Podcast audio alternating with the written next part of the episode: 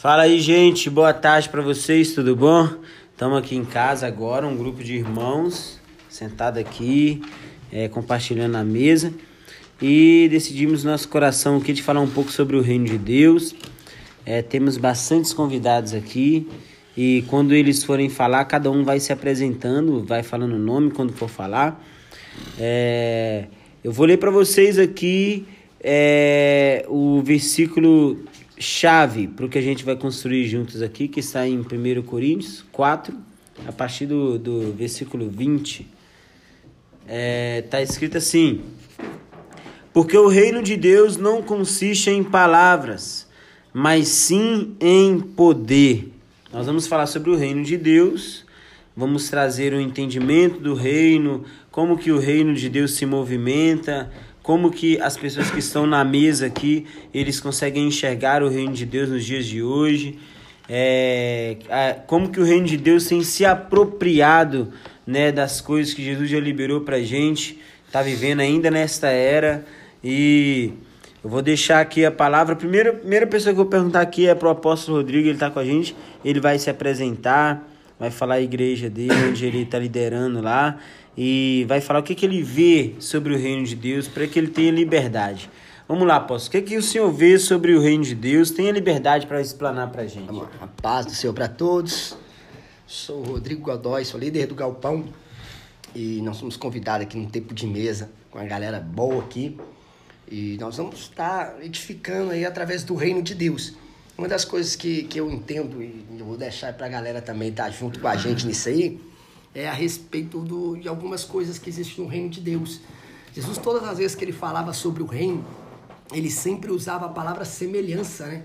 Ele sempre usava o reino de Deus é semelhante a tal coisa. Ah. Então ele estava sempre querendo mostrar para a gente o que, que era o reino de Deus de verdade. Todas as parábolas que ele contava sobre o reino, ele sempre usava essa, essa palavra, né? O reino de Deus, ele é semelhante a, a dez virgens, o reino de Deus é semelhante a tal coisa, o reino de Deus é semelhante a isso, o reino de Deus é semelhança àquilo. Então, uma das coisas que a gente divide o reino de Deus para entender sobre o reino é entender as semelhanças que Jesus criava sobre nós a respeito do reino de Deus. Outra coisa é, é a realidade. O reino de Deus, além de ser, ser semelhança ou uma aparência, o reino de Deus também, ele é uma realidade. O próprio Jesus, ele, ele fala sobre isso, né?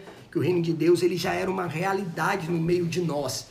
E a outra coisa, o reino de Deus é a manifestação, porque o próprio Jesus disse que o reino de Deus, ele já é manifesto no meio de nós. Então, a gente pode entrar nessas três áreas aí: a semelhança, a realidade é, e a manifestação do reino. Se Jesus diz que o reino de Deus é uma semelhança, o próprio Deus vai dizer que nós somos a imagem e a semelhança dele. Então, como que eu vou entender a semelhança do reino? Se eu sou a imagem de Deus, eu sou Deus de forma perfeita. A diferença é que hoje nós temos uma pele. A Bíblia diz que quando o homem caiu, o homem pecou, Deus colocou pele. É, a maioria de nós é, aprendemos desde da, da infância bíblica, quando aceitamos a Jesus, que Deus havia matado um cordeiro e vestido o homem com pele de um animal. Só que não podia, porque senão Deus seria um assassino naquela época. Deus estaria matando um, alguém inocente para vestir um homem. Na verdade, quando a Bíblia diz que Deus ele, ele vai vestir o homem de pele, Está falando de pele mesmo, essa pele que nós temos aqui. Essa é, é a palavra original. Deus vestiu o homem de pele, porque o homem era um corpo de glória, né? Assim como Moisés, quando desceu do monte, o rosto dele brilhava, assim como o próprio Jesus no monte da transfiguração, ele brilhou, mostrando que isso era o homem, é a imagem de Deus, um homem sem pele, um homem de glória. É, a Bíblia diz que todos nós, com o rosto de, de, descobertos, refletimos a imagem de Deus através agora de Cristo Jesus. Então, a única coisa que Deus fez com o homem foi colocar uma pele no homem para que o homem pudesse viver fora do jardim. Mas dentro do jardim o homem tinha um corpo de glória. Isso é imagem. O que é a semelhança? A semelhança foi quando Deus ele, ele fez a mulher, né? Deus ele, ele era o provedor do homem e Deus agora queria saber se o homem seria semelhante a ele. De que maneira? Ele vai fazer a mulher. Quando ele, ele, ele faz a mulher, ele queria ver, eu sou o provedor do homem, então agora eu quero ver também se o homem vai ser o provedor da mulher. Então, quando Jesus vai falar sobre a semelhança, o reino sobre a semelhança, ele está dizendo se eu sou alguém que sou provedor de outros. Aí eu passo a, semelhar o reino. Então, eu sou semelhante a Deus, porque Deus é um Deus doador, Deus é um Deus dado, ele gosta de dar as coisas, né? Ele é um Deus que gosta de doar, já é o caráter de Deus doador. Então, uma das coisas de eu mostrar que se eu sou, se eu sou uma semelhança do reino é quando eu sou alguém que sou responsável de ser provedor. Eu passo a prover as coisas do reino. Isso tanto dentro da igreja ou, ou com pessoas que, que ministram na minha vida. É, Paulo, ele, ele, ele vai dizer no livro de Gálatas, se não me engano, no capítulo 6, ele vai dizer: todo aquele que é instruído na palavra, aprenda a repartir com aquele que te instruiu. Ou seja, se você é alguém que está tendo sempre mesa, tem alguém te instruindo na mesa, sempre alguém ministrando sobre você, você precisa fazer o quê? Você precisa também partilhar os seus ganhos com essa pessoa que está te ensinando. Isso é uma semelhança do reino. Então, todas as vezes que Jesus falava sobre reino e a semelhança desse reino, ele sempre colocava essa questão de partilha, né, de provisão. Eu vou ser o seu provedor, eu quero te ajudar, eu quero abençoar seu ministério, eu quero repartir com você as coisas que eu ganho, assim como ele fazia com o homem. É, às vezes é uma palavra estranha que eu vou dizer aqui, mas é uma palavra bíblica, né? É, é, é eu falando vira heresia, mas se está na Bíblia, é, é, uma, é uma realidade pura é, era como se Deus estivesse dizendo assim para Adão: Adão, é, como que você vai, que você vai provar se você é semelhante a mim? Eu serei o seu Deus e você será o Deus da mulher. Então, você me adora e a mulher te adora. Era mais ou menos assim que Deus estava dizendo para Adão: Você vai me adorar e a mulher vai te adorar. Então, a mulher adorava o homem, o homem ia na presença de Deus e também adorava Deus. De que maneira que acontecia aquilo ali? Era de, era de uma maneira de relacionamento e intimidade. Jesus ele vai dizer que todas as vezes que você quiser conversar com o pai, entra para dentro do seu quarto que é o suficiente. Agora ele vai trazer uma realidade. Você quer trazer a realidade do reino para você, entra para dentro do seu quarto e vai orar em secreto. Porque isso já é a realidade. Porque quando ele vai dizer para entrar no quarto em secreto, ele, ele, ele vai ensinar a oração do Pai Nosso. E na oração do Pai Nosso, ele, ele não disse que era para a gente repetir a oração do Pai Nosso. Hora nenhuma ele disse isso, tá? E ele disse assim, ó, quando você for orar, você tem que orar, Pai Nosso que está no céu, santificado seja seu nome, é nosso teu reino, seja feito tua vontade, até no céu, com nós que a daí hoje, perdão a nossa ofensa. Não, ele não disse para repetir. Ele só estava mostrando para a gente uma realidade do reino. Como que eu devo orar? Qual é o modelo de oração? Primeiro, Pai nosso que estás no céu, santificado seja teu nome. Então, qual é a primeira fase de uma oração para você trazer o reino à realidade? É primeiro, você reconhecer Deus como Pai. É o que ele diz no princípio de uma oração. Reconheça Deus como Pai. Depois reconheça que Deus está acima de você. Reconheça que Ele é autoridade sobre a sua vida. E depois você santifica, porque a oração do Pai Nosso é santificar as ofertas em teu nome. Aí ele disse assim: agora você vai santificar as ofertas. Aí depois você vai começar a trazer a realidade do reino. Venha a nós o teu reino. Agora você vai trazer o reino, a realidade na sua vida. Engraçado que o coração de uma pessoa é, que entendeu o reino, ele identifica Deus como Pai e não só pai dele, uhum. mas pai nosso. Pai nosso. Ele, ele vai englobar, porque o reino, englobar. uma das coisas que o reino traz sobre a nossa vida, Raio, é o coletivo. Sim. Né? O reino de Deus ele não trabalha no individual, o reino de Deus trabalha no coletivo. É algo coletivo. O reino de Deus é um conjunto de pessoas. Sim. Por isso que qual foi um erro muito grande da, de, de, de uma geração que passou, que eu lembro, que dizia sempre que a igreja somos nós. Eu sou a igreja, você é a igreja, você é a igreja. Isso foi um ensinamento muito errado, porque eu não sou igreja. Você, Rai, não é igreja. Porque se, a, se o reino é um coletivo, como que a igreja pode ser individual? Não tem como. Não tem como, isso é impossível. Uhum. O próprio Paulo, quando ele vai falar sobre nós somos, nós, quando vai falar que a gente é igreja, ele usa a palavra nós. Sim. Ele usa um coletivo no texto Sim. inteiro. Ele vai dizer: Nós somos a igreja de Cristo. Nós juntos, juntos, somos a igreja. Separado, eu só sou um membro dela. Eu não sou, eu não sou igreja, eu sou um membro da igreja, assim como um corpo. Eu falei em um, em um outro podcast que não sei se faz sentido, que a gente vê quando Jesus ele vai em Decápolis, que ele vai e liberta um homem depois Jesus tem o cuidado de voltar em Decápolis para pegar e curar mais um homem. Mais um homem. Decápolis não era uma cidade evangelizada. Teve um primeiro homem evangelizado tocado por Jesus ali, que foi o, o ex-endemoniado Gadareno. Então a gente tinha um homem tocado por Jesus, mas a gente não tinha uma igreja estabelecida na cidade. Jesus, e, o que, que Jesus fala? Onde tiver dois ou mais, ali, entendeu? Em meu nome, ali eu estarei.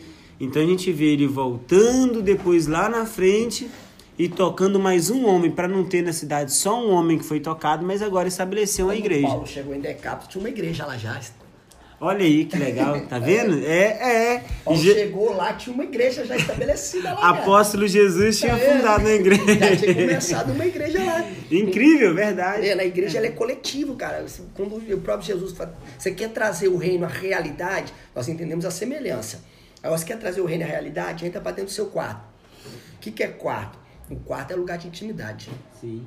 É, é lugar de relacionamento. É por isso que eu, eu digo muito, cara, só leva para dentro do seu quarto pessoas que têm intimidade e relacionamento com você. Não leve pessoas estranhas para dentro do seu quarto. Pessoas estranhas você atende na sala da sua casa mesmo. Senta na mesa e atende-as ali. Agora, pessoas que se relacionam com você e têm intimidade com você, essas podem entrar. Porque a cama é um altar. Alguém sentar na sua cama tem que ser alguém que tem relacionamento e intimidade com você. Por isso que Jesus vai dizer, quando ele vai trazer a realidade do reino, ele vai dizer: entra para dentro do seu quarto e fecha a porta. Intimidade. Eu vou passar a ter uma intimidade. Eu vou me relacionar com Deus, eu vou ter intimidade com Deus. Aí eu vou conseguir trazer esse reino à realidade. Porque logo depois que eu começo a reconhecer Deus como meu Pai, o, nosso Pai, que eu demonstro a autoridade que Ele tem sobre a minha vida e eu santifico as ofertas, que é a semelhança. Olha como é que Jesus foi juntando uma coisa na outra, né? As ofertas, que é a semelhança. Ele vai dizer, você vai dizer, venha a nós o teu reino. Não é nós que vamos no reino, é o reino que vem até nós. Quando eu passo a ter intimidade, relacionamento com meu pai, eu vou atrair o reino para mim. Eu vou passar a ser a atração desse reino sobre a minha vida. Né? E a, a, a, Bíblia ela vai citando essas coisas. E, e, são coisas tão poderosas que quando eu passo a entender o coletivo do reino, aí eu passo a manifestar ele. Porque é. o reino ele é manifesto. Eu trago a realidade no individual, mas eu só manifesto ele no coletivo. É isso aí. É, é, é alguma colocação, alguma coisa? Se apresenta. Meu nome é Leno, sou da igreja lá. É, uma coisa que eu acho interessante pontuar a respeito do reino de Deus é, é que o reino de Deus, como, como a gente estava conversando anteriormente aqui, é muito abrangente. E o maior, talvez é mais um, um conselho, né? É, o maior desafio nosso nesses dias é não minimizar o reino de Deus. De que forma? É, um exemplo. Alguém que teve uma experiência verdadeira, genuína e profunda com o Senhor através da cura. Geralmente, essa pessoa pode ela minimizar o reino de Deus e dizer: o reino de Deus é cura. O reino de Deus é cura? Com certeza o reino de Deus é cura, mas não é só cura. Uma pessoa que teve, que teve uma vida to totalmente transformada através da libertação. Ela olha e fala: o reino de Deus é libertação. O reino de Deus é libertação? Sim, é libertação, mas não é só libertação. Evangeliza. e aí a pessoa quer ativar o reino de Deus e quer dizer: isso é o reino de Deus. No Brasil, há um tempo atrás, aconteceu algo parecido houve um, um, mover de Deus e muitos milagres e, e, as pessoas se moviam em cura e todo mundo dizia, olha, o reino de Deus é isso. O reino de Deus, e onde não se via isso, parece que o reino de Deus não estava sendo manifestado. Quando na verdade, o, talvez o maior desafio nosso nesses dias é entender, como ele, ele disse, o apóstolo disse que o reino de Deus é semelhança, o reino de Deus é amor, ele falou, o reino de Deus é unidade. É tudo isso que ele falou, mas não é só isso, é muito abrangente. Então nós não podemos colocar o reino de Deus numa caixinha minimizar o reino de Deus e afirmar o reino de Deus é isso. Porque o reino de Deus é muito abrangente. E o reino de Deus é, é parte de uma, de uma experiência pessoal que eu tive, mas ele não pode ficar só nisso. Por quê? Porque a experiência pessoal que você teve também faz parte do reino de Deus. A experiência pessoal que eu tive também faz parte do reino de Deus. Então, se, se algo que eu posso pontuar aqui, nessa tarde, nesse tempo de mesa, é que nós precisamos esses dias tomar cuidados para não pontuar e para não falar isso ou afirmar isso é o reino de Deus. Porque o reino de Deus ele é muito abrangente. O reino de Deus é cura, é amor, é justiça, é liberdade. O reino de Deus ele é muito abrangente. E o grande problema nosso nesses dias é através de uma experiência, eu estou dizendo, uma experiência genuína, Pessoal. pessoal, genuína, verdadeira. Não tô falando de uma experiência que não foi Deus que deu. Definir. Definir o reino de Deus como se fosse isso. E aí nós minimizamos o reino de Deus. E aí Deus não pode te revelar, porque se você não abre sua mente para Deus te revelar a amplitude do reino dele, você vai minimizar o reino dele, você vai viver só aquilo. É, é, é, é, assim, é igual, aí entra aquele contexto que a gente colocou as duas hipóteses, religião e reino. A pessoa, quando a pessoa compacta o reino de Deus em uma coisa que ele acredita, uma experiência pessoal, ele acaba com- é, definindo o reino de Deus em um contexto Aí religioso. vira tradicionalismo. Isso. Toda vez que eu pego algo, uma experiência pessoal minha, e eu quero fazer com que outras pessoas vivam a minha experiência pessoal, eu estou passando a ter um tradicionalismo. Por exemplo, é, os judeus, é, Deus eles assim, ó, não pode misturar é, leite de certo animal com a carne de outro animal. Mais ou menos só, não pode misturar leite de vaca com carne de cordeiro. É mais ou menos isso, tá? Eles generalizaram tanto e viraram uma tradição tão grande que em Israel, a McDonald's, o pão da McDonald's é feito com água, porque não pode ter leite por causa da carne. Aí. Ou seja, não pode ser, eles não misturam nenhum tipo de carne com nenhum tipo de leite, porque eles generalizaram uma situação. Pra, tipo assim, ah, pra mim não errar, vamos generalizar todo tipo de leite com todo tipo de carne. Exemplo, se você estiver num restaurante lá, numa churrascaria em Israel, comendo a carne, e você tá lá, Rai, comendo carne, eu falei assim, porra, eu tô querendo tomar um sorvete. E eu ir lá do outro lado da rua comprar um sorvete e entrar na churrascaria e sentar do seu lado, o garçom manda eu levantar. Porque onde tem carne não pode ter leite aí. Porque vira uma tradição. É mandado. Eu tive uma experiência com Deus e Deus falou comigo pra mim não cortar o cabelo. Eu vou generalizar e falar que quem corta cabelo tá no pecado. Olha aí. Entendeu? Isso vira tradição. Tra- Eu, eu passo a, a- a trazer o reino de Deus como tradição. Isso não é o reino de Deus. É como eu disse, o reino de Deus é algo muito abrangente. Até porque é, é, o próprio Jesus, quando é, é, ele falava sobre o reino de Deus, ele estava dando ensinamentos. Então a primeira base do reino de Deus chama de ensinamento. Isso é a primeira base. Eu preciso aprender, porque senão não tem como. Você pode ver que Jesus, ele só operava milagre no meio do caminho, nunca nem no início e nem na chegada. Jesus não operava milagre quando ele estava aqui no início e nem no final. Os milagres dele tudo estava sempre à beira do caminho. Sim. Você, você, você ouviu falar que Jesus operou milagre na vida, cura na vida dos discípulos? Você não vê falar. E no início. Por quê? Ele estava sempre ensinando os discípulos sobre o reino. Sim. Ensinamento do reino. Mas quando ele acabava de ensinar, ele disse, acabando de ensinar, saiu para tal lugar. Naquele meio do caminho, ele operava milagre. É, isso Era é. sempre assim.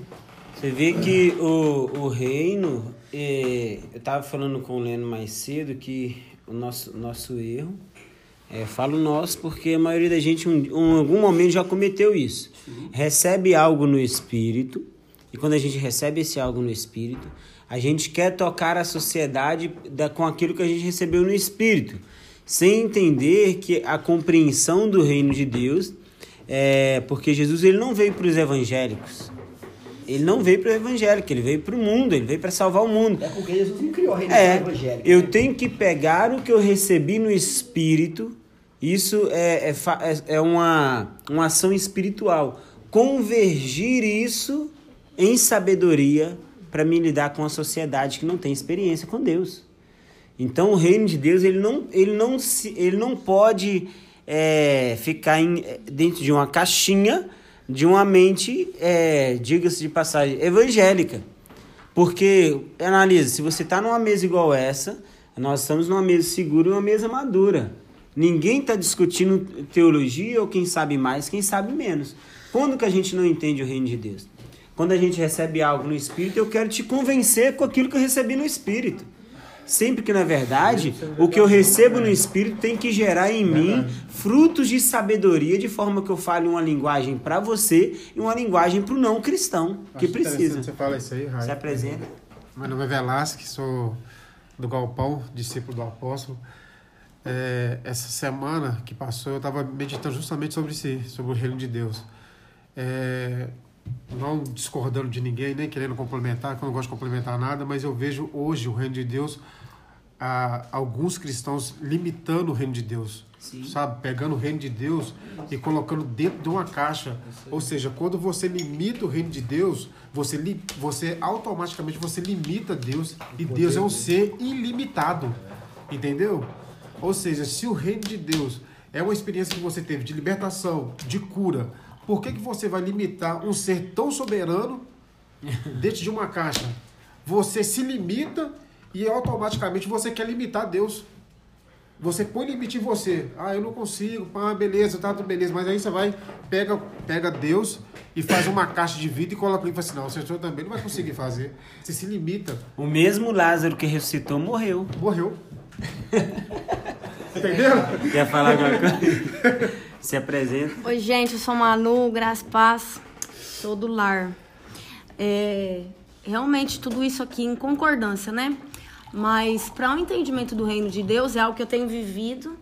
É, é, mais uma desconstrução, talvez, de muitas coisas, né? De muitas verdades. Porque aqui, como já foi dito, é, talvez a grande dificuldade, a, a dificuldade da maioria é entender o reino de Deus. Porque a gente só desfruta daquilo que a gente entende, né? E o reino de Deus, ele é feito de uma constituição também. Então, aqui na Terra, nós somos regidos, é, é, cada país tem a sua constituição, cada país tem as suas leis, e o reino de Deus é a mesma coisa. E uma coisa que foi pontuada aqui, que é o que me chama atenção, é, e uma característica, é uma característica que o próprio Jesus nos ensina, é o servir, é o se submeter. Então, para eu entender muita coisa do reino, e eu não eu não entender que eu tenho que me submeter, porque o reino de Deus é isso, é submissão. O exemplo maior de submissão vem do próprio Jesus. Então, quanto mais próximo dele e, e entendendo quem ele é, a gente vai entender a constituição do reino dos céus, né? A constituição e viver em amor, em unidade, porque é tudo muito simples. O evangelho é simples, Jesus é simples. O reino de Deus é simples. Basta a gente realmente passar por a, pela metanoia, né? Se despir de todas as nossas verdades, porque é, não tem como o novo de Deus entrar se a nossa mente não for renovada, se o nosso espírito não está livre e, e, aberto, né, para conhecer o reino de Deus, então desfrutar, né? Porque todo reino é, é, é baseado pela Constituição, pelos direitos e deveres. E reino de Deus fala muito sobre isso, né? A gente tem é, é, direitos no reino de Deus e a gente só vai usufruir dessas verdades, desses direitos como, como servos, né? Se a gente entender realmente é legal, mano, disse o seguinte, os nossos direitos, né? Essas constituições do reino, isso é legal, mano, porque assim, o é, que, que acaba acontecendo? Um dia perguntaram a Jesus como fazia para poder entrar no reino, né? Como que ele, ele, como que eu consigo essa história de? Jesus estava dando ensinamento para os discípulos, chega um fariseu, entra no meio do assunto, pega o assunto na metade e e quer aprender sobre algo. A Jesus ele vai falar sobre o que é que diz Moisés, o que fala a lei. Ó, Jesus diz só, o que diz a lei com Moisés e como é que você interpreta? Então Jesus fez duas perguntas, o que está escrito na lei e como é que você interpreta essa lei, ou seja, uma constituição, né? um, um governo. Como que está escrito na Constituição? E como é que você interpreta essa Constituição? Nós sabemos que a Constituição brasileira ela dá várias interpretações, né? O, o, o, cara que faz alguma coisa errada, a própria lei que dá interpretação brecha, faz né? você também, é, o cara se livrar daquilo ali. Aí Jesus disse assim, ó, aí não, ah, diz, é, fala sobre isso, amai a Deus acima de todas as coisas, é, é, e depois ama o teu próximo como a ti mesmo.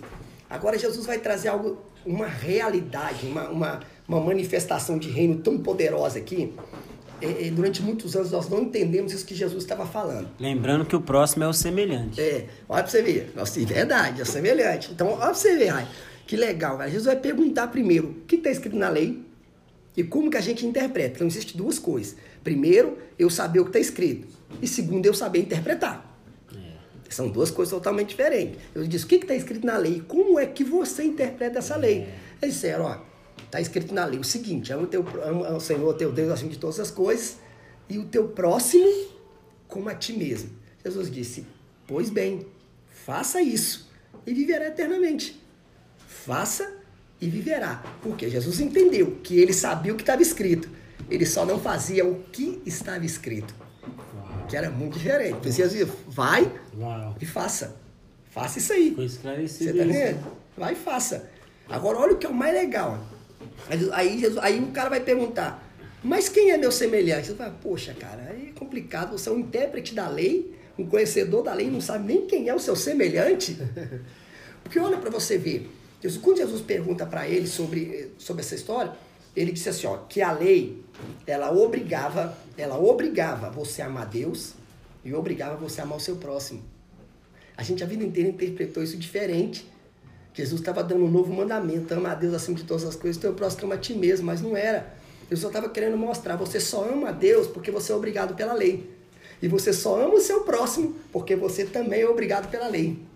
A lei te obriga a fazer isso, você é obrigado a fazer. Você vai dizer, agora eu vou te contar uma parábola. Como manifestar o reino de verdade. Aí ele começa a contar a parábola do samaritano. Porque para os judeus, o próximo era um outro judeu. Olha para você ver. Aí Jesus vai mostrar para ele que é totalmente diferente. Aí precisa ver que Jesus dizia muito: é, ama como eu te amei, porque Jesus sabe que se depender de você amar alguém, você não ama. Você não ama. Todo mundo fala assim, ah, eu te amo, eu amo fulano de tal, eu amo fulano de tal, eu amo Deus, ama nada. Você não, tanto que você não ama Ele Deus. que- eleva o nível, né? Qualquer- É como eu te Cara, amei. Você sabe, você sabe como é que a gente, é, você sabe como é que a gente enxerga Deus? Pesado. Você, você sabe como é que a gente enxerga Pesado, Deus? Pelas circunstâncias da nossa vida. Ou a gente enxerga Deus como um grande Deus bom quando as coisas estão dando certo. Deu errado, Deus já não presta. Então como que eu falo que eu amo a Deus? Primeira oportunidade já, já Não tem como eu, eu não amo a Deus. Como a gente fala, ah, Senhor, eu te amo. Ama nada. E você E não vem que vocês falam que Você você próximo acho também, não. Você Nossa. falando nesse, nesse assunto de, de amor, tem algo que faz, faz muito sentido. Que Paulo fala, Paulo fala assim, olha, é, aquele que ama o teu próximo cumpriu toda a lei. Cumpriu toda a lei. Quando você olha esse texto, a impressão que dá, fala, beleza, Paulo era fera, mas aqui ele errou. Sim, velho. Porque ele está escrevendo primeiro, se, a própria palavra diz que o maior mandamento é amar a Deus sobre todas as coisas e o teu próximo a ti Se mesmo. você nesse Quando mesmo eu- texto, você, quando eu- vê ele falando de Cristo. quando eu porque ele entendo- percebe que a lei obrigava a fazer Sim. isso. Mas quando você lê esse texto, a, a princípio você fala assim, cara, Paulo errou, né? Você dá a entender, Paulo errou. Por quê? Porque aquele que ama o próximo cumpre toda a lei, só que quando você traz clareza para o texto, você entende o que o Paulo estava falando. O que, que Paulo estava querendo dizer? Paulo estava querendo dizer justamente o que você falou. A lei te obrigava. Mas o que, que Paulo estava dizendo? É impossível você amar o teu próximo porque era um ciclo. Você primeiro ama a Deus, só amando a Deus você consegue Você se amar. consegue isso. Você conseguindo É. se amar, você consegue estabelecer o amor para, para o próximo. E aí você não vai matar, você não vai roubar, Amar você não vai mentir, Amar você não vai mentir. É. Ou seja, quem ama o, o próximo, quem consegue estabelecer o amor pelo próximo, cumpre toda a lei. Então Paulo estava trazendo entendimento de quê? Que eu não consigo fazer nada se eu não estiver conectado Uma com das coisas que Jesus veio fazer com, com a manifestação do reino foi justamente tirar essa situação de obrigações que a lei dava. Porque por isso que ele diz, você ama o próximo assim como eu também te amei. Ame as pessoas como eu te amo, ama a Deus. Então o amor que a gente tem por Deus e pelo próximo é só um reflexo do amor do próprio Cristo. É um reflexo. Porque se não fosse esse reflexo do amor de Cristo, a gente não amaria ninguém, não. Porque a gente fala que a gente ama as pessoas, mas qualquer erro que a pessoa comete com a gente, acabou. E Deus é a mesma maneira. Você tá vendo? que Então falta por isso que ele muito vai é a dizer, interpretação é da assim palavra. como eu. O Glória acabou de falar aqui. O que falta muito é a interpretação da palavra, porque a pessoa pega a palavra de Deus, começa a ler, e aí, em vez dele inter... não, é, meditar, porque ler é uma coisa. Ler, você pega um livro, para você ler, o Max Lucado, qualquer outro livro, para você ler. A palavra de Deus é, não é uma le- leitura, é uma meditação. E quando você medita sobre aquilo ali, você começa a aprender e absorver aquilo que Deus quer transmitir para você. Sim. Entendeu? Uma pergunta, uma pergunta. Mediante a isso que, que o apóstolo acabou de dizer aqui, é, saibam que nós, né, vocês, nós somos o filtro, olhando nessa perspectiva que impede ou facilita as pessoas de verem Jesus. É mais ou menos isso. é. Porque se o amor é estabelecido através de Jesus, nós somos o filtro. É um filtro. Ah, mas Que facilita ou impossibilita as pessoas de verem Jesus. Passa por nós, velho. É que quem é É o semelhante, é o semelhante. É o É a semelhante. maneira de manifestar o reino, é a semelhança. É. Como é que as pessoas. É, quem é que impedia as pessoas de chegar até Jesus? Era a multidão, cara. é, Paulo fala que nós somos a carta viva, né? É. Carta, carta a você, extensão da palavra. carta você não ouve, você É lê. não tá Nós somos a carta viva, não escrita ah, é, é, com papel, caneta, É não com tinta. Vai dentro do é o coração mesmo. Então, é um reflexo, como é que nós somos um filtro. Como que as pessoas podem.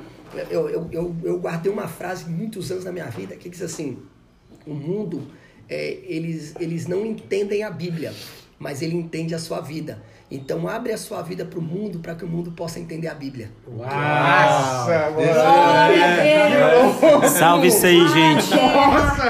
Dá pause aí no podcast. isso aí, Anota porque é muito bom. É muito É bom. muito legal. Cara, então o mundo entende da isso? nossa vida. Quer que as pessoas entendam a Bíblia? É só mostrar a nossa vida pra eles, cara. A minha vida vai mostrar e fazer com que eles entendam o que, que é a vida de verdade. E como que nós vamos alcançar tudo isso que nós estamos falando? Manu citou bem aqui, Romanos 12. A transformação da mente. Para que, pra que experimenteis qual seja a boa e não perfeita, mas o texto correto é boa, agradável e perfeita. Porque nem tudo que é agradável é bom. Um exemplo, o é, chocolate. Ele é bom, ele ele é agradável ao paladar, mas ele é bom para a saúde? Não. Refrigerante, exemplo. Também. Um refrigerante bom ao paladar, agradável ao paladar, mas não é bom para a saúde. O remédio, ele não é agradável ao paladar, mas ele é bom para a saúde. Mas perfeito fala de um terceiro nível. Fala de uma plenitude. Para que experimenteis qual seja a boa, agradável e perfeita. Fala de um terceiro nível. Ou seja, existe três níveis, três níveis do entendimento. E qual é o terceiro nível, a perfeita? Como que eu, como que eu alcanço isso? O próprio texto se responde, renovando a mente. Ou seja, se nós quisermos viver o reino de Deus nesses dias, nós vamos ter que, dia após dia, renovar a nossa Isso é, mentalidade. isso é legal, ó, pra você ver. Isso quer dizer, então, que não existe a permissão de Deus para alguma coisa. A vontade permissiva, como todo mundo ensina. Ou você está debaixo é, da vontade permissiva de Deus ou da vontade total de Deus. Não, Deus permitiu você fazer isso. Ou era a vontade dele. Não existe isso na Bíblia. Não Oi, existe eu uma achei. permissão. Eu iria abordar esse tema. Vamos lá, pessoal, porque agora esse podcast eu vou, eu vou publicar ele no meu Instagram, no grupo do Telegram. E isso aqui agora vai dar, porque essa semana eu fui uma das pessoas que disse sim, de que Deus não está no controle de tudo mesmo. Me desculpa, mas eu vou ter que falar isso, me posicionar. Porque Deus disse assim, ó. "E- Eu é que sei os pensamentos que tenho sobre vós, pensamentos de paz e não de mal, para vos dar o fim 29, 10, 11, 12, que 13. desejais. Ou seja, tem um fi... Respeita o nosso desejo. o que que o que que nós Ó, desejamos? não existe a vontade Verdade. permissiva de Deus. A vontade de Deus ela é três, como ele disse, ó. Ou ela é boa, ou ela é agradável, ou ela é perfeita. Essa é a vontade de Deus, não existe permissivo. Ou eu tô debaixo da vontade boa, ou eu tô vontade, eu tô debaixo da vontade agradável, ou eu tô debaixo da vontade perfeita. E se, tra- e se tratando na época do tabernáculo, nós lem- essa vontade, se lembrando da época do tabernáculo, fala do átrio, do lugar santo E o e, santo do lugar santo. e o santo dos santos. O lugar, o átrio, longe de Deus, o santo, perto de Deus, o santo dos santos, junto a Deus. Junto a Deus. Graças a Deus. Aonde você está nesses dias? O controle de Deus eu entendo o seguinte, ah, assim, é Deus ele, ele, ele tem que estar no controle de todas as coisas. É, é necessário, ele tem todo o poder sobre Ele tudo. tem todo o Ele poder. tem todo o poder sobre isso.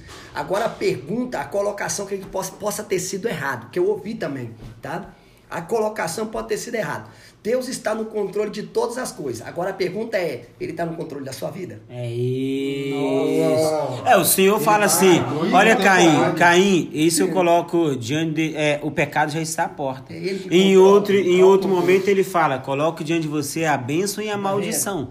Na Ou verdade, seja, antes, antes, antes ele falar que Caim que o pecado já na porta, ele fala ele pergunta para Caim por que o rosto dele desfigurou. Aí fora que o Senhor falou, que Deus falou com ele, Caim, o pecado jaz à porta, ou seja, ele já estava com a intenção de fazer algo ruim. sim. Porque, por exemplo, vamos lá, a gente. Era, não era Vamos uma lá. afirmação, era, era um alerta, né? É, um o alerta, um corpo. Por exemplo. Da nossa vida, ele está no controle da minha vida. Esse aqui é o negócio. É isso aí. controle, ele tá de tudo. Isso Agora, aí. ele está no controle da minha vida, porque se ele, eu tenho certeza que ele está no controle da minha vida, tudo que eu fizer tem que fluir, meu irmão. Lembra Jesus no Getsemane? Tem que fluir, O que que Jesus falha. fez?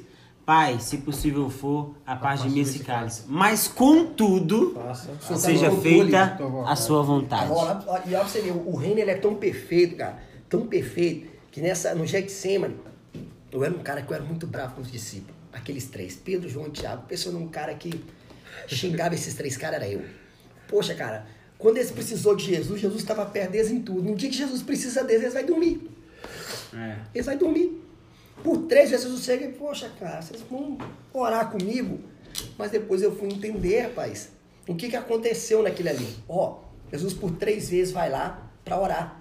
Três vezes. Ele vai orar. Na última parte da oração dele, ele vai fazer essa oração. Qual a oração? Pai, se possível, paz de mim esse cálice. Agora, se ele ensina que o reino tem a ver com manifestação, como que o reino manifesta? Onde tem dois ou mais. O reino manifesta. E se o reino manifesta, olha o que Jesus disse. Se dois concordarem com qualquer coisa na terra, o Pai no céu abençoa. Então aqueles caras não estavam dormindo por si mesmo. Foi o próprio Deus que fez eles dormirem. Porque se eles concordam com a oração de Jesus no Gexêmen, já estava tudo terminado. Nossa, meu. Engraçado Eles que depois eles, com que Jesus estava orando. Ou seja, Lá a na frente eles- diferente É. lá na frente eles A precisam história seria totalmente diferente. Lá na- a Bíblia não pode voltar, ué. lá na frente eles estavam dentro do barco e eles precisam de Jesus e Jesus estava dormindo. É questão da concordância. Eles em desespero e Jesus agora estava dormindo. Vocês não têm fé? Você tá vendo? Até agora vocês não têm fé? E sabe, ai, você ver, o tempo cara, todo dando comigo? ó, uma coisa interessante. A gente tem que entender esse texto, porque Jesus, hora nenhuma, falou com eles. A questão, vocês não têm fé, homens de pequena fé, porque vocês duvidaram. Jesus não estava falando que eles tinham o poder de repreender o vento e o mar, não, tá? Sim. Porque até então, ali, Jesus, eh, o vento e o mar ali, eh, no texto original, são, são poderes espirituais. Então, na verdade, Jesus estava falando com demônios. Quando Jesus repreendeu o vento e o mar, ele estava repreendendo demônios. A Bíblia diz que, que Lúcifer, ele deliberava as nações. Se não existia povos, então quais eram essas nações? Eram autoridades, eram governos. Então, cada ser, cada anjo que estava debaixo da autoridade de Lúcifer comandava uma coisa na terra. É o anjo que comandava o tempo, o outro anjo que comandava o mar, o rio, as matas, os trovões. É por isso que na Macumba tem esses deuses. Sim. A rainha do trovão, a rainha do mar, a rainha do, do, do, do, do- do rio, dos- das águas doces, o, o, Ah, você o, só o- outro do orixá do- das matas, o orixá das pedreiras. É justamente esses espíritos né, que, que Lúcifer, Lúcifer deliberava sobre eles. Então, quando Jesus vai dizer para os discípulos, "São homens de pequena fé, por que vocês duvidaram? Não é por causa de repreender o vento, não, porque Jesus sabia que eles não podiam. Jesus foi dar autoridade para eles fazer isso lá na frente. O que Jesus estava dizendo para eles? Homem de pequena fé, por que, que vocês duvidaram? Isso é o reino também. Por que, que vocês duvidaram? Mas duvidaram de quê, Rai? Duvidaram de quê, Lili? De algo que Jesus falou lá no início. Entre comigo no barco, porque nós vamos passar para o outro lado. É, Nossa. é. Ele, ele afirmou Ele afirmou. Ele ia chegar independente Não vamos ver Eles É, da direção vai que Deus deu, né? E Jesus estava Jesus tão firme na eles. palavra que ele leva um foi dormir, travesseiro. E foi dormir, ué. E eles tinham experiência. Era isso que Jesus estava falando com eles, homens de pequena fé. Por que, que vocês duvidaram? Mas duvidou de quê? Do que eu disse para vocês lá no início da caminhada. Pronto, cara. Eu falei com você, nós vamos chegar do outro lado. Nós vamos chegar. Era simples, é só ter dormido. Ou é só ter seja, dormido aqui. ou, ou seja a- o que mede a nossa pequena ou grande fé não é as tribulações que nós passamos ou o medo dela. É se nós acreditamos que nós A vamos chegar no fim. convicção de que nós vamos Ó, chegar me no- perguntaram, me perguntaram um tempo atrás, por que, que é que crente passa tanta luta, né?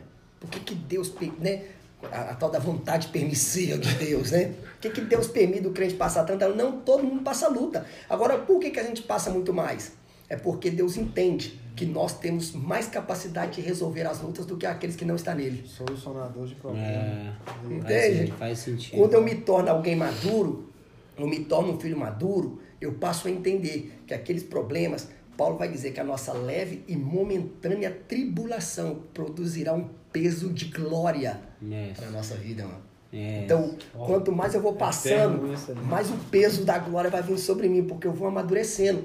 A Bíblia diz que o, o, o, é, é, o, o filho imaturo, ele nada difere do escravo. Por quê? Ele nada difere de um escravo. Sério? Porque ele é o senhor de tudo, mas ele não tem direito de nada. Uau. Um filho imaturo. Ó, pra você ver, então ele tem que ter um tutor. Um filho imaturo tem que ter um tutor para tomar conta das coisas para ele. Aí Paulo vai dizer que quando a gente chegar à estatura perfeita de um varão, que é Cristo, a gente se medir com o próprio Cristo, chegar nessa mesma estatura, não de viver mais na vontade boa, nem na vontade agradável, agora nós vamos viver na vontade perfeita de Deus. Então, olha só, a gente pode amarrar isso é, com uma coisa que você falou que faz muito sentido, que Jesus, a pergunta não é Deus está no controle de todas as coisas? A pergunta ideal é Deus está no controle da, Da sua, sua vida? vida. Então, quando a gente indaga, e a menina que foi estrupada? É porque Deus não estava no controle da vida do estrupador. É mais ou menos isso. Ele não, ele não é um cara que Deus tinha acesso à vida e tal. Então, por isso, isso é muito, isso é muito legal, cara. A gente esclarecer e entender isso. Então a gente que é cristão, por exemplo, o que, que a gente passa, luta, levanta e a gente vai arrastando, às vezes a gente sofre e a gente está com o Senhor e a gente fala, Deus está no controle, a gente direto fala, Deus está no controle, é porque Ele realmente está no controle, Ele porque no controle. Ele tem as nossas Dada vidas. aos homens, né? A terra foi dada aos homens. Aí, beleza. E se esses homens, olha o que, que ele lhe falou, até, é, é, tem um versículo que fala sobre isso, que a terra foi dada aos homens. João 10, 30, e 33 ou 36, se não me falha a memória, o próprio Jesus vai dizer, é, não, não diz a lei que vós sois deuses, ou seja, nós somos os deuses dessa terra, cara. Sim, Nós somos sim. deuses nessa terra. Então, imagine se nós estamos aqui, por isso que a pergunta precisa ser reformulada para esse tempo, que eu tenho certeza que muita gente vai trazer esclare- é Deus esclarecer. deuses. Esclarecer, porque se ele é- se Deus. Se eu sou uma partícula de Deus aqui, vamos dizer assim, na terra, e eu não dou acesso para ele à minha vida, a minha vida é uma vida descontrolada. Sim, Eu vou sofrer o fruto das minhas decisões erradas, das minhas. É igual uma pessoa falou Até porque comigo. Isso mostra a justiça de Deus, né, cara? Que Deus é um Deus justo. Sim, Porque sim. Deus, ele, ele, ele, ele poderia, por exemplo, se Deus não fosse justo, um ser justo, é, é, isso já não fosse do caráter de Deus, ele tinha colocado só uma árvore dentro do jardim. Sim. Mas a justiça de Deus não permitia ser um- coisa única. Seríamos Ele tem que dar marionetes. vontade. Seríamos marionetes. Então isso é a justiça de Deus. E isso é uma pergunta assim que eu já me fiz várias vezes, né? Se Deus ele, ele está no controle de tudo, né? Se ele está no controle, né? Como foi bem pontuado aqui, eu acredito que Deus tem um controle de todas as coisas, mas A não palavra- está a palavra no é comando, forte, no comando de todas as de- coisas, É, né? totalidade. É, controle é é uma Ele tem um palavra controle, mas não está no comando de todas as coisas. Talvez a pergunta que eu muitas vezes me fiz foi assim, e talvez muitas pessoas fazem, se Deus está no, no controle de todas as coisas, no comando de todas as coisas, por que que nascem as pessoas maus, as pessoas ruins? As por que que acontece tudo isso que acontece no, no mundo que a gente vê? E aí, uma, talvez um, vai fazer sentido para vocês uma, uma, uma- uma resposta assim bem interessante. É, imagina que um, que um professor de uma, de uma escola ele, ele vira para seus alunos e ele diz: Olha, é, eu vou dar a oportunidade de vocês me avaliar. E vamos imaginar que tem 30 alunos nessa escola. E eles falam, só que porém vocês não vão poder dar uma nota média, vai ser ou 0 ou 10. As únicas duas notas é ou 0 ou 10. Opa, esse, esse professor é um professor confiante. E aí os alunos então é, colocam a nota no papel, sem precisar colocar o nome, e para não revelar quem eram os alunos, ele coloca a, a nota no papel, esse professor recolhe as notas leva para casa. E aí, quando ele chega em casa, começa a passar as notas e separa as notas 0 das notas 10. Ele pega as notas 10, o que, que ele faz? Leva até a diretoria. Olha, eu dei oportunidade para os meus alunos me avaliar. E tá aqui, ó. Eles me avaliaram. Imagina que foi só 10 pessoas que deram nota 10. Quando a diretoria vê, vai dizer: opa, esse é um excelente professor. Mas foi uma verdade? Não, por quê? Porque a maioria deu nota zero. Só que ele tirou justo, o né? zero, tirou os zeros. E justo. só apresentou os, o os 10, 10. só os 10. O que, que, eu, que, que eu entendo com isso? Deus é a mesma coisa. Imagina, Deus sabe que, é na- que vai nascer uma pessoa má, que não vai o servir, que vai fazer maldade no mundo, sabe. Mas se Deus impedisse, mesmo sabendo que a pessoa não ia escolher, isso é, isso é amor. Se Deus impedisse uma pessoa que, mesmo sabendo que não ia escolher de nascer, o livre-arbítrio seria uma mentira. É. Então é um poder de decisão pessoal. É como ele disse, é um poder de decisão pessoal. Então, quando a gente fala de Deus estar no controle ou no comando, por quê? Porque senão é o que você falou, nós seríamos a marionete. Só quem ia nascer ia ser quem servia a Deus. Falaram comigo assim. E as catástrofes que acontecem todo ano no Brasil? Mano, você já morou em BH, cara. Aquilo ali foi Deus ou homem? É o homem? E Brumadinho? Pela rua fora. Brumadinho, foi homem- Deus ou homem? o homem- A maioria das coisas, cara. pagando pra engenheiro assinar algo que não podia. A maioria das coisas é o homem. É o homem. Então a gente vê que hoje, homem. é, em eu não lembro agora onde em Apocalipse fala que Deus viria, ele, ele no dia dele ele vai vir para destruir os homens que estão destruindo a terra. Algo assim, depois eu vou ver aí, eu vou e coloco esse versículo em alguma rede social. Alguma coisa assim. Os- o próprio homem ele está destruindo a terra e cavando a própria cova. A própria cova. e nós, aí, aí eu chego numa menina, uma criancinha que foi abusada e bato no ombro dela e falo: Tadinha, calma, que Deus, Deus está no controle, tá? Deus está no controle. Cara, tô falando de, uma, de, de um perverso, tô falando de um criminoso, tô falando de. Então eu não posso. Esse não é o argumento. Esse não é o argumento. Porque desse cara, Deus não controla a vida dele. Não controla. Existem, du existem duas forças e uma não é oposta uma da outra, porque o diabo não é o oposto de Deus. Talvez a gente pergunta- mede a Deus Quem não é controlado? Isso. vida. Ah, tá. Essa criança que morreu, Deus não é bom. Mas na mesma hora que aquela morreu, nasceu uma Nasceu Deus é bom. outra. É. Ou seja, a gente está medindo Deus por, pelas circunstâncias da vida. A gente não pode medir Deus. Talvez então a pergunta seria: Deus está no controle de todas as coisas. E todas as coisas está no controle de Deus? É. É, é igual a fatalidades, câncer, doenças, essas coisas e tal. Cara, eu consigo enxergar isso como uma fatalidade. É um mau funcionamento do corpo, porque se a pessoa não for curada, cara, nem todo mundo vai ser. Nem todo mundo vai ser, cara. Deus, Deus ele, chega, ele chega num tanque, tinha Pois muitos é. doentes no tanque. Ele só curou um. Jesus só curou É, um. isso, Só um. isso. Mas tinha vários doentes. Sabe por Aí- que ele não curou todo mundo lá dentro? Existem fatalidades e tal, e às vezes é algum até alguém aqui que tá ouvindo a gente, com algum ente querido que perdeu alguém, sofre até hoje. Não, nós não podemos colocar na conta de Deus essas coisas. Não podemos colocar na conta de Deus. É, a gente tem N testemunhos de, de uma coisa errada. É, eu lembro que é, por exemplo, é, vou falar de, de uma pessoa próxima. Ah, que não bate muito bem da ideia, mas só que foi uma vida inteira usando entorpecentes e tal. Então é, é consequência. É. consequência. Então é, é, e essas consequências que a gente precisa trazer essa realidade para o reino de Deus e esclarecer ela, porque nem todo mundo que está chegando no reino de Deus entende o que, que é o reino de Deus. A, no, a nossa linguagem é uma. Um dia eu perguntei, Deus, eu estou pregando, estava numa conferência bem grande, Deus, eu estou pregando e ninguém está me entendendo. Deus falou comigo, eles não estão te entendendo ou você não está sabendo explicar para eles? É diferente, né? Mas o- é, é, o- é a consequência de você receber algo no espírito e não saber convergir isso para uma sabedoria para lidar com o social, com, com é, é, uma, uma cesta básica que tem que levar ali, a pessoa vê. E a gente sabe que o reino não é comida nem bebida, mas quando você faz isso, a pessoa olha para você e fala: Cara, o reino de Deus está afetando esse cara, existe algo diferente. É um alguém que um troco que a pessoa te dá a mais, você pega e devolve para ela e fala: "Cara, você nem precisou falar que é crente". Esse cara fala: "Cara, como assim? Esse cara me devolveu aqui um 50 reais de diferença, 100 reais de diferença. Ninguém faz isso. É. Sem saber ele que você Ou não acha o precisa.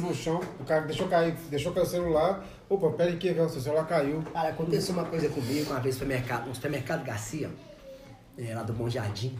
Eu entrei pra comprar um pacote de arroz. E meu telefone tocou, uma pessoa me pedindo ajuda, pedindo conselho. Tá? Eu comecei com um pacote de arroz, tô conversando com a pessoa. Nesse intuito inteiro, o que, que eu fiz? Eu saí de dentro do supermercado. Saí, fiquei no estacionamento, acabei de conversar, entrei dentro do carro e fui embora. Quando eu cheguei lá em casa, eu falei, uai, gente, eu saí com esse pacote de arroz, cadê a sacola? E a notinha fiscal? Eu olhei, dei olhei no bolso. Falei, gente, o dinheiro tá aqui. Eu não paguei esse pacote de arroz, não. Eu saí de dentro do supermercado sem pagar o pacote de arroz. Ninguém Passei notou. pelo. Ninguém notou. Tinha segurança fiscal, tudo lá, saí com o pacote de arroz debaixo do braço. Voltei.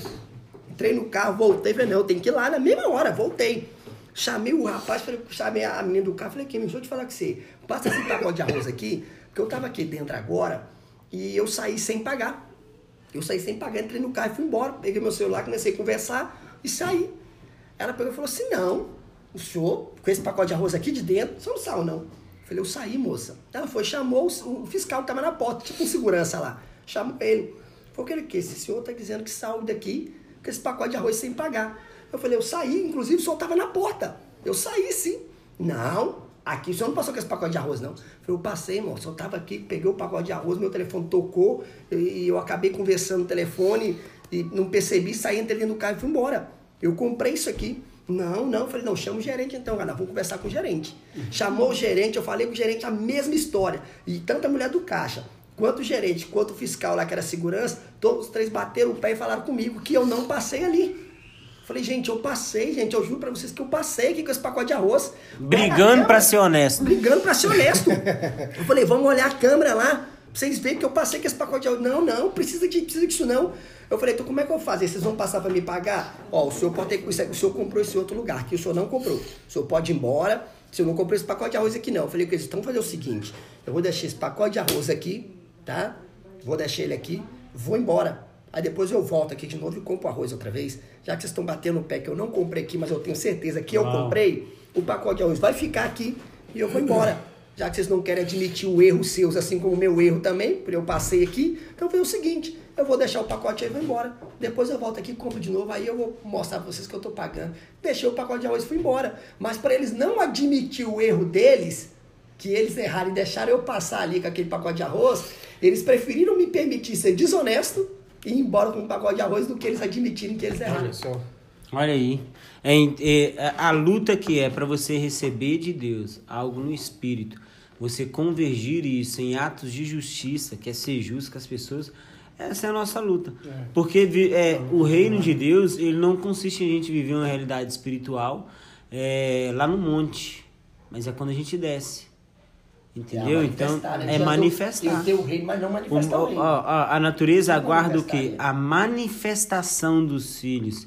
O, é, Jesus, quando ele chegou para ser batizado, João testificou a presença dele, o pai testificou a presença dele. Ele não se autoproclamou, porque ele sabia quem ele era. O próprio João disse pra ele, "Ó, eu que tenho que ser batizado ti e tu vem até a mim, ele diz, cumpra-se a justiça de Deus. Servir, né? O, Acabou, eu vi o, reino de. Deus fala muito, muito sobre isso. E, e uma coisa que, que foi dita, né, muito, muito pontuada, é Jesus na sua humildade, ele tá falando assim, cara, me experimenta. Experimenta, experimenta, porque é impossível alguém experimentar o reino de Deus, experimentar Jesus e não voltar pra, com atos de justiça. É impossível você, a, a pessoa, é, não experimentar do reino de Deus, não querer isso e não ser atraído pelo próprio Jesus. Não, é impossível. Se você experimentar Jesus com toda a humildade, ele está ele tá fazendo um convite nesse versículo.